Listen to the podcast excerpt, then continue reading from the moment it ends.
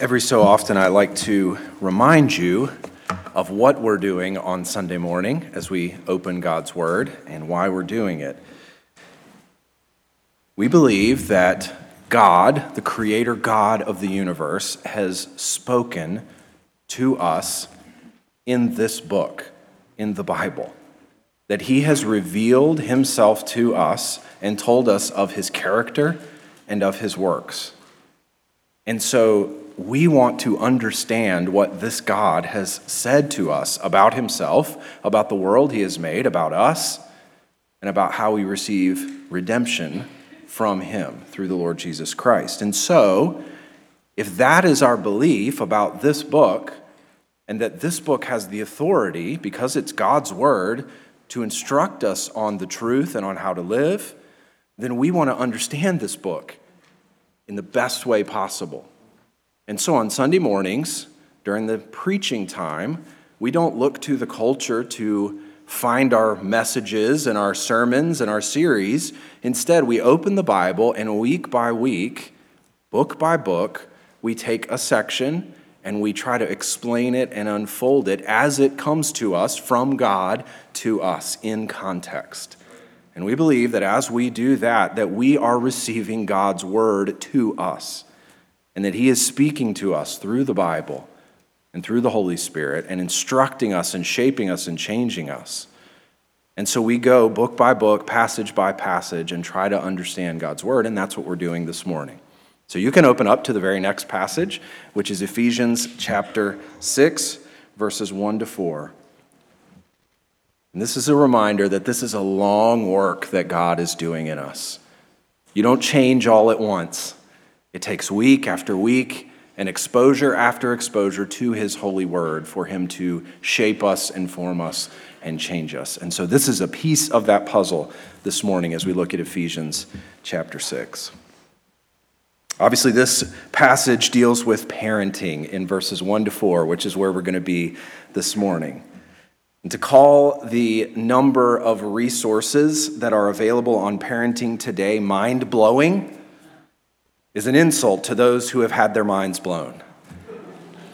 It is shocking how many resources are available to each one of us on parenting. If you go to Amazon and you narrow, right, narrow the search parameters just to books that have to do with parenting, the results come back at over 100,000.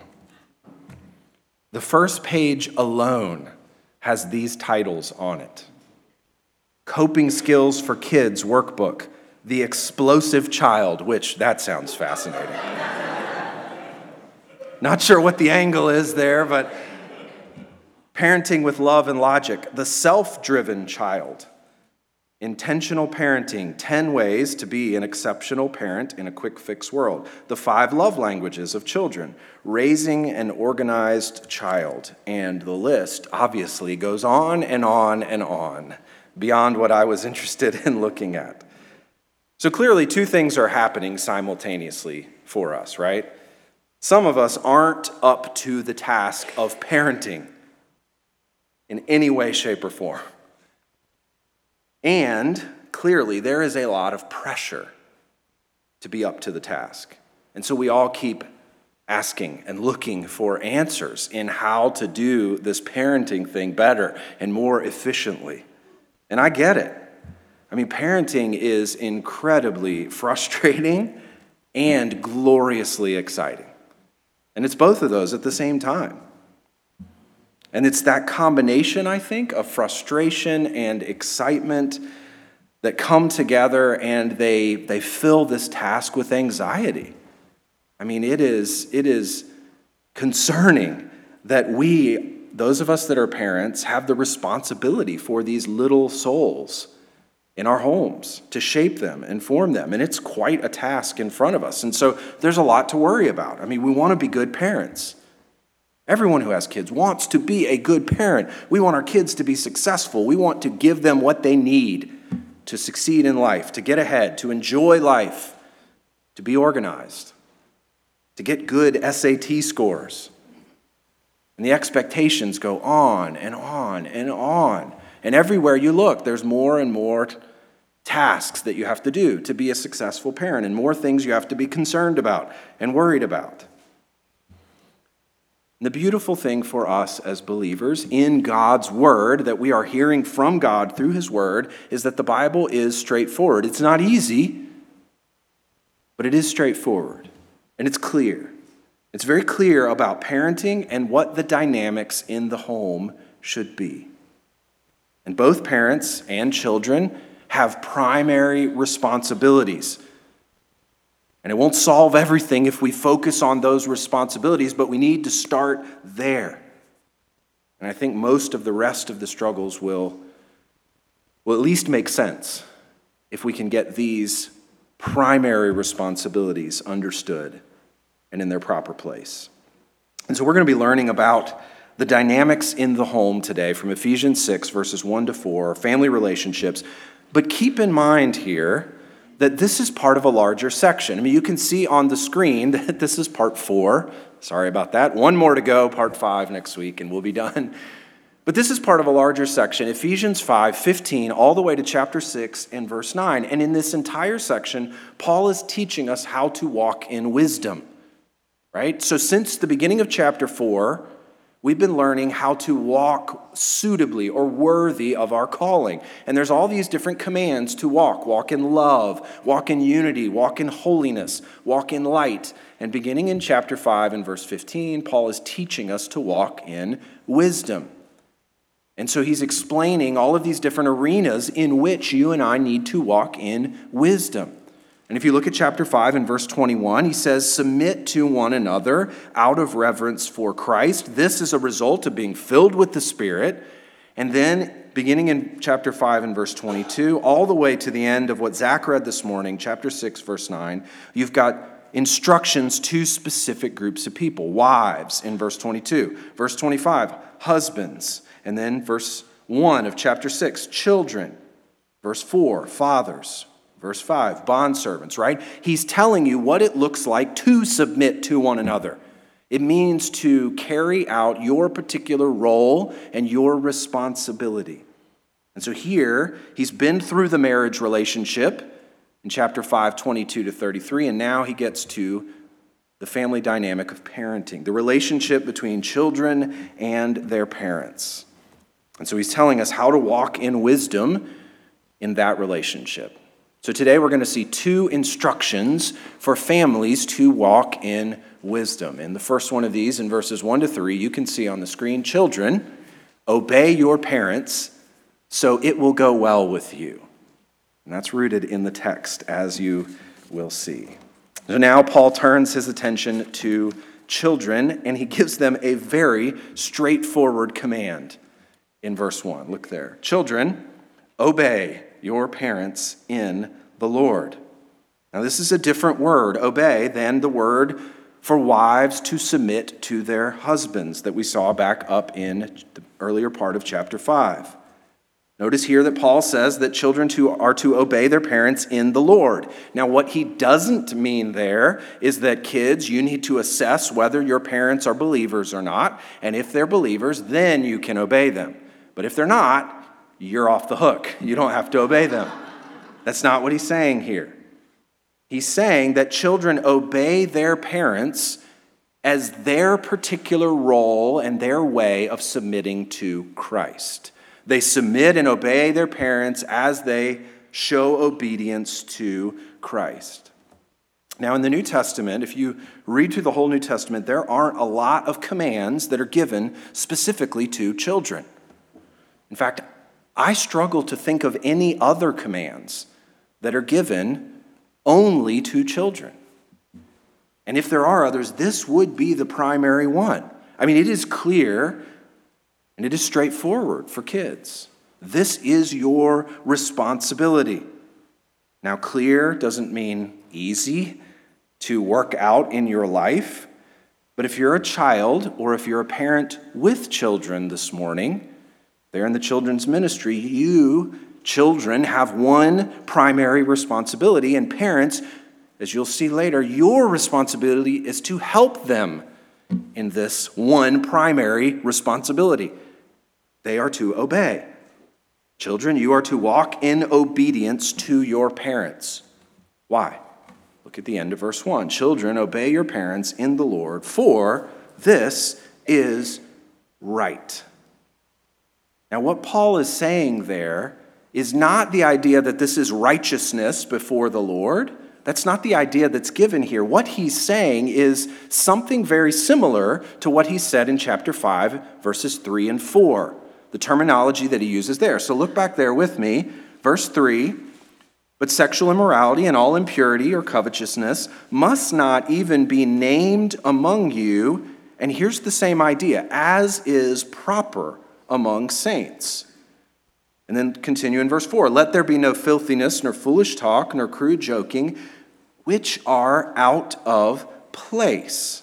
Right? So it's, there's a, a proper way for saints to live, and there's a way for saints to live that is out of place. It's not fitting, it's not appropriate, it's not right. And so there are certain actions for believers that are inappropriate, they don't match your calling in the Lord.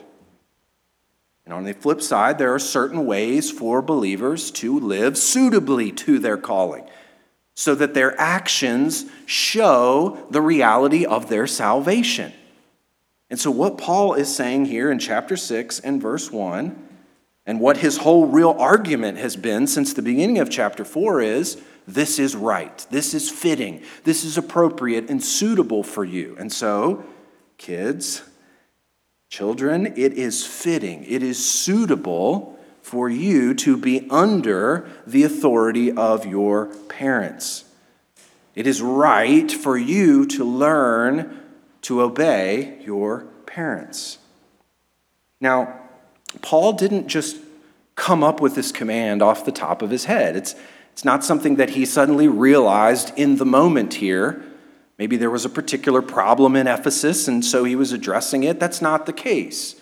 This command is actually rooted much further back in human history.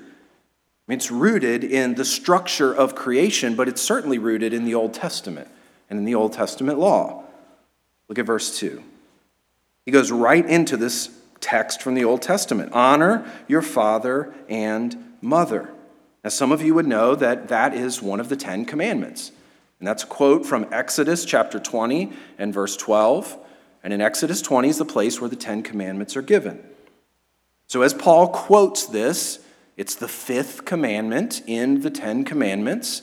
And if you know anything about the Ten Commandments, they're broken up into kind of two parts. The first four commandments define the relationship between human beings and God. They talk about that vertical relationship. And then the second section of the Ten Commandments Talk about the horizontal relationship. They govern human relationships with one another. First section's vertical, the second section is horizontal. And that's why Jesus says that the summary of the whole law is to love God and love others. It's the two sections of the Ten Commandments. Now, this command here, the fifth one, this is the very first commandment in the second half of the Ten Commandments. So, this is the first commandment governing human relationships with one another. And so, what you can take away from that is that this relationship between children and their parents, and the way that children honor and obey their parents, is the starting point for all other human interactions. I mean, this is a basic relationship of human existence that governs and sets the tone for how we all treat one another and how we respond to one another. I mean, you could say that human society is built off of this relationship between parents and their children. You could also say that, that children learn how to relate to God through how they relate to their parents and how they submit to the authority of their parents. But Paul here, interestingly enough, draws our attention to another aspect of this command. It is first in the second part of the Ten Commandments, but look what he says here in verse 2. This is the first commandment with a promise. And this is the first command in the entire Jewish law that is given and has a promise attached to it. So, what was the promise? Well, look at verse 3 that it may go well with you and that you may live long in the land. Now, if the children who were growing up under the Old Testament law in Jewish Israelite households would obey this command, God was telling them that in general, that it would go well with them, that their lives would go better. And he says to them that your lives will be long, specifically in the land. Well, what land is he talking about? Well, he's talking about the promised land. It's the good land that God was leading the children of Israel toward when he gave the Ten Commandments. And it was the land that he had promised to them, and where he would plant them, and they would be his special people, and they would dwell with him in his presence there, and he would be their God. And so God is telling them through this commandment if you will obey and learn to submit to your parents, then life will go better for you, and you will live a long time in the land that I have promised you. So, Let's carry this over now to Paul quoting this. What does this mean for us? Well, clearly, he's not saying to my kids and to your kids that if they will obey, they will live in Israel for a very long time. He's not telling them that they're going to exist in the nation state of Israel in the Middle East for a long time and that their lives will be long. That's not the promise that's being made to our kids today. So, what is Paul quoting this here for? Why is he doing this? Why is he drawing our attention to the promise that is attached to this commandment here? Well, I think what he's doing is he's recognizing that even though you and I aren't under the Old Testament law anymore because it's fulfilled in Christ, there's still something that is baked into the structure of the universe and the structure of creation that expresses itself in the Old Testament law that is still true today. And it involves this family relationship between parents and their children. And so, what is still true today? The reality is, is that when children learn this first and foremost primary responsibility, when they learn to obey their parents and they learn that they're obeying God by obeying their parents, in general, there are exceptions to this, but in general, life goes better for them. And in general, that leads to long life. And that is the connection here that Paul is drawing our attention to. This is how God designed us to function and to live. And I think that's what Paul wants us to see. It is fitting, it is right for children to obey their parents. And Paul says, Look, you have seen this all the way back to the earliest days of humanity. This is how it works well.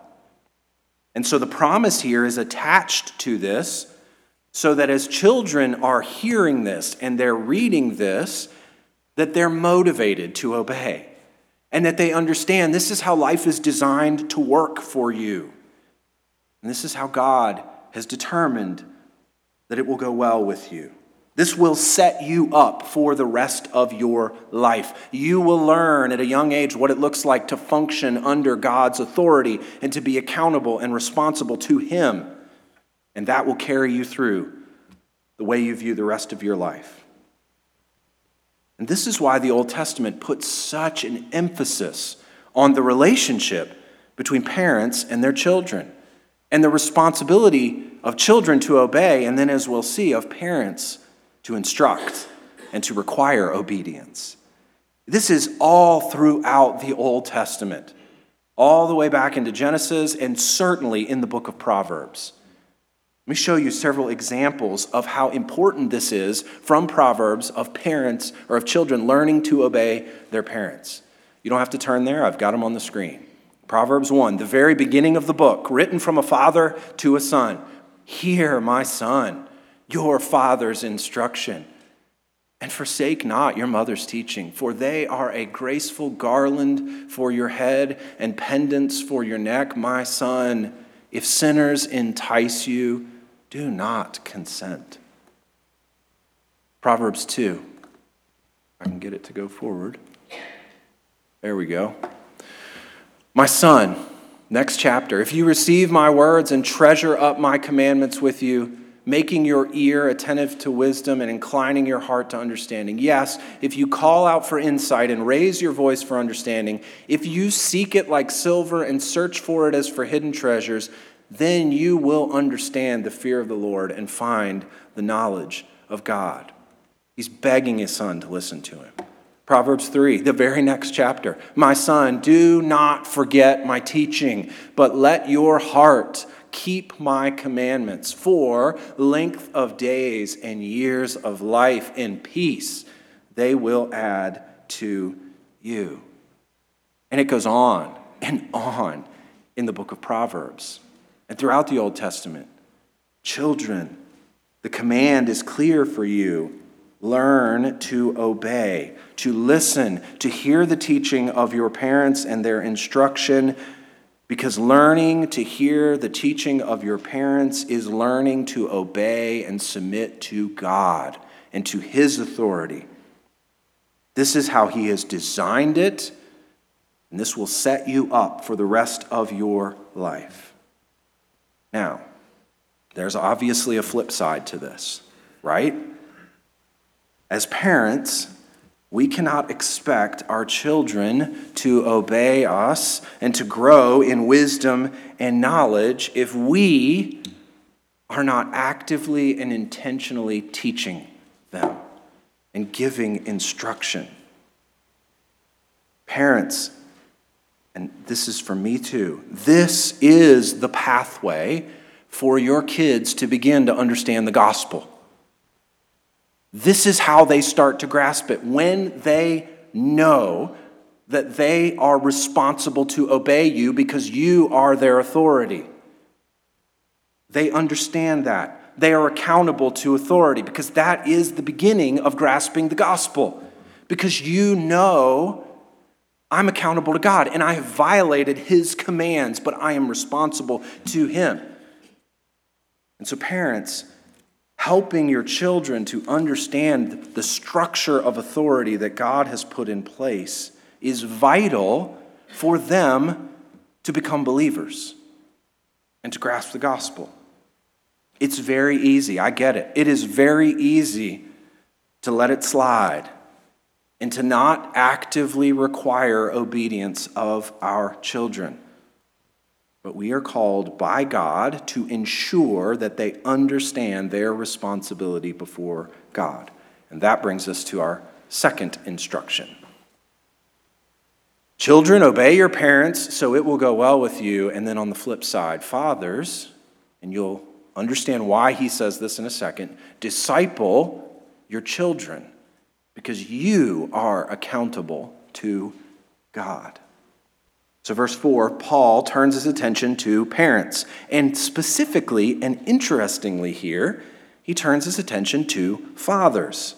Now, why does he do this? I mean, it's as clear as day in the text, right? Verse 4 fathers. Why does he direct the instruction to dads here? Well, if you go back to verse 1, you can see that he says, Children, obey not just your fathers, but your parents. And in the Ten Commandments, in verse 2, honor your father and mother. So it's not like kids are only accountable to dad, they're clearly accountable to mom and dad. So, why in verse 4 does he only mention fathers here?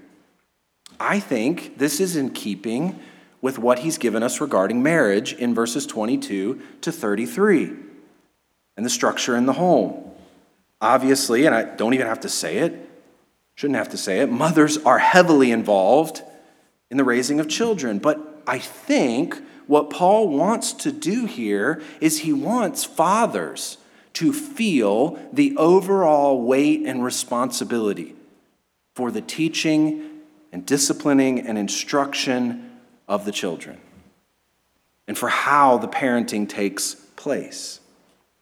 Now, this is almost the exact opposite of how it works today for many of us. We assume that the parenting is mom's domain, and dads tend to focus on work and on their own hobbies and sort of leave the parenting to mom. But Paul here wants us and wants husbands to grasp just how significant you are in this relationship and in the parenting of your children. Your role is vital. And so, in explaining your role, our role, he gives negative and positive instructions. Look at verse 4. Fathers, first of all, negatively, do not provoke your children to anger. Now, in Roman society, the father, the head of the household, was the dominant leader in the home. I mean, he had absolute control over everyone else in his household, and particularly, particularly his kids, especially his kids. He could kick them out of the house if he wanted to. He could have them severely beaten and even killed if they violated the family honor. Now, there were many loving Roman homes, but he was the authority and he had that right as a Roman head of household.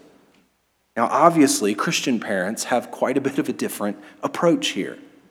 And that's what Paul is stressing when he says this and prohibits parents and fathers in particular from acting in a certain way. What he's saying here is avoid any actions or attitudes or words that will exasperate your children, that will make them angry. I mean, this could be anything across the board. This could be harsh or domineering speech to them. This could mean belittling your children, humiliating them. This could mean setting up rules and regulations that are impossible to obey and standards that there's no way they can live up to and frustrates them. For most of us, we exasperate our children when we lack consistency in discipline and in instruction. Kind of depends on how we feel at any given moment. One day, they get away with it.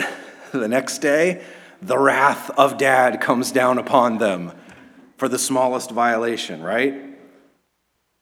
But rather than parenting in a way that is frustrating to children and exasperating to them, Paul gives us two positive instructions. Verse 4 But bring them up in two areas in the discipline and instruction of the Lord. Now, before we get to those specifics of discipline and instruction, look at the way he describes parenting. He calls it bringing them up, nurturing them, but nurturing them toward an end point, right? They're not with us forever. The goal is that you have your children under your roof and you are stewarding them and you are responsible and accountable to God for them for a short time. They're not yours. You're stewarding them, and the goal is never to keep your kids. The goal and the, the thing that you and I are working and striving toward and the reason we're expecting obedience of them is that we are going to launch them out into the world. And we are preparing them. We are bringing them up to send them out. That's what we do. They're going to be adults. They need to function as adults. And they need to understand that even as adults, they're accountable to God. So, how do we do that? Paul gives us, as parents and specifically as fathers, two things to do. Verse 4 bring them up in the discipline and instruction of the Lord. First, we bring them up in discipline. Now, it's really easy to think of punishment for wrongdoing, and this includes that. There's no doubt about it. When they disobey, there's punishment that comes with that as a way to teach them obedience. But this is more than that. The fundamental idea here is training in right behavior. It's teaching them that there are certain ways to live that are wise and that match God's design and that submit to His word and that are appropriate because of your relationship with the Lord. And so, as parents, we structure our house in a way that shows our kids what is right and true and good before the Lord. And when they don't conduct themselves appropriately, we correct them through discipline. Now, it's very, it's very easy, it's very common, include myself in this, for parents today to sort of shy away from disciplining their kids, to, to want to be kind and gracious, and to think that disciplining your kids is not being kind and gracious. It's sort of the opposite of love. Sometimes we just want to be our kids' best friends in the wrong way. And so we think disciplining them will somehow damage that relationship. The Bible paints a very different picture of discipline. In fact, in Hebrews chapter 12, I want you to see how the author of Hebrews paints this. And have you forgotten the exhortation that addresses you as sons? My son, do not regard lightly the discipline of the Lord, nor be weary when reproved by him, for the Lord disciplines the one he loves and chastises every son whom he receives. It is for discipline that you have to endure. God is treating you as sons. For what son is there whom his father does not discipline? If you are left without discipline in which all have participated, then you are illegitimate children and not sons. And so he's actually making the case here that if you don't discipline your children, you don't love them. If you don't require obedience of your children, if I don't require obedience, I am acting like I don't love them and like they aren't actually my children. And if I if I don't have enough concern and care to get up off the couch and correct my child and teach them the right way to do it and what God requires of them, then I don't really care for them. And I'm not actually thinking of them as my, my child. Now, with that discipline, the training comes the second part of this. It pairs with it. And we've already sort of hinted at this, but the end of verse 4, we are to bring them up in the discipline and instruction. This is teaching. This is explanation. This is teaching with moral weight behind it. So, what do we teach our kids? What am I responsible to teach my kids? Well, there's this great passage in the Old Testament that I want to draw your attention to that I think tells us what we are responsible as parents to teach our kids. Deuteronomy chapter 6, verses 20 to 25. And I think we need to follow this same pattern of what God tells the Israelites to tell their children, right? What is happening in Deuteronomy? Israel is on the edge of the promised land. They're looking to go in, and God is telling them how they will be faithful to Him in the promised land. And a primary vehicle for faithfulness is parental instruction of their kids. What sort of instruction? Deuteronomy 6. When your son asks you in time to come, what is the meaning of the testimonies and the statutes and the rules that the Lord our God has commanded you? Then you shall say to your son, We were Pharaoh's slaves in Egypt. Look where he starts. We were Pharaoh's slaves in Egypt, and the Lord brought us out of Egypt with a mighty hand. And the Lord showed signs and wonders, great and grievous, against Egypt and against Pharaoh and all his household before our eyes. He's describing the redemption of the Lord for his people and his character. Verse 23 And he brought us out from there that he might bring us in and give us the land that he swore to give to our fathers. And the Lord commanded us to do all these statutes, to fear the Lord our God for our good always, that he might preserve us alive as we are this day. And it will be righteousness for us if we are careful to do all this commandment before the Lord our God, as he has commanded us. So, what does he tell them? To tell their children. First and foremost, when you're teaching your kids to obey, you teach them about the redemptive work of God. You tell them what he has done for you. Do your kids, do my kids know that God has changed me? Do they know the good news of what the gospel is? Have you told them what God has done for you and how he has rescued you from enslavement to sin? And then the second part of this is notice how he begins there with redemption, and then he goes to the commandments and he says, These are for our good. Look at this God who loves us and has redeemed us. And of course, he's given us these commandments, which are for our benefit and for our good. He gives us these commands because he loves us. And so, of course, we want to obey them. They're not harsh, they're not overbearing. And so we teach our kids about the goodness of God and how obeying God is for our benefit, and it's because He loves us. But we start with the gospel. Now, here's the kicker for us as parents. Sometimes it's easier to sort of farm this instruction out or think we're farming it out to the church. The church is where my kids go to learn the Bible. And that's what we can tend to think. They'll get this in Sunday school and church. Now, they will here. That's our goal. That's what we're striving to do. But that's not the church's primary responsibility. That's your primary responsibility. We come alongside you as a church body and supplement what you are doing.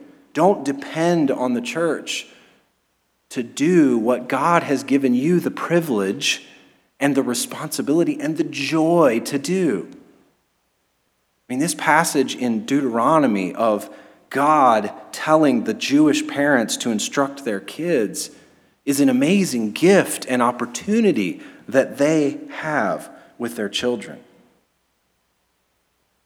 And it's our responsibility as parents, primarily as fathers, because of the way he ends this in verse 4. Fathers, do not provoke your children to anger, but bring them up in the discipline and instruction of the Lord. All of this is directed toward the Lord Jesus Christ. It's all under Him, and He is the end goal and the end game. And we are accountable to Him. He is the focus, He's the goal. We're responsible to Him.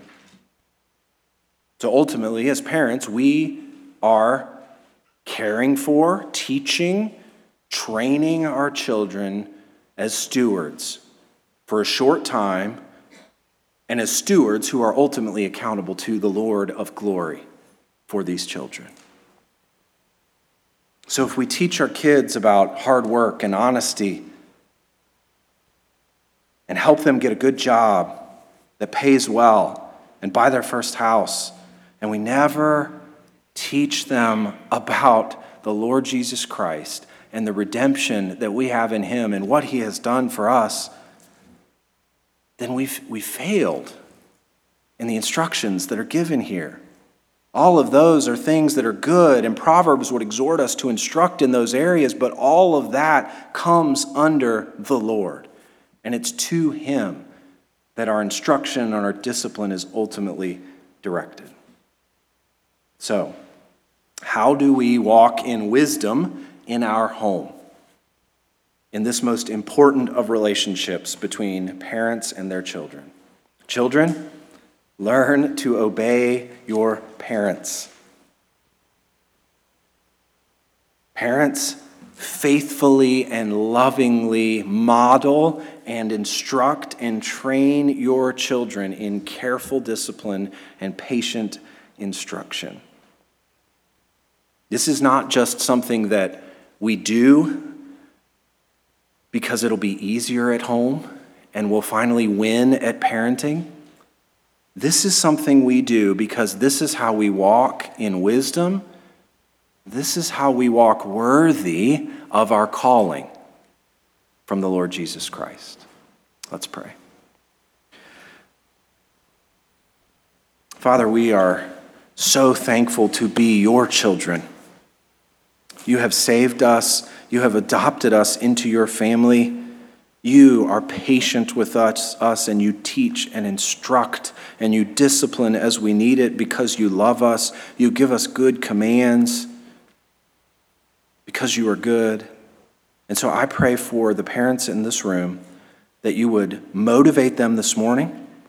Help this not to be a crushing weight on us as parents, but help this to be a, a privilege and a responsibility and a joy for us to take and to begin in small chunks and small pieces to train and to discipline and to instruct and teach our kids about you so that we can bring them up and send them out as vessels of the gospel to be used for your honor and your glory.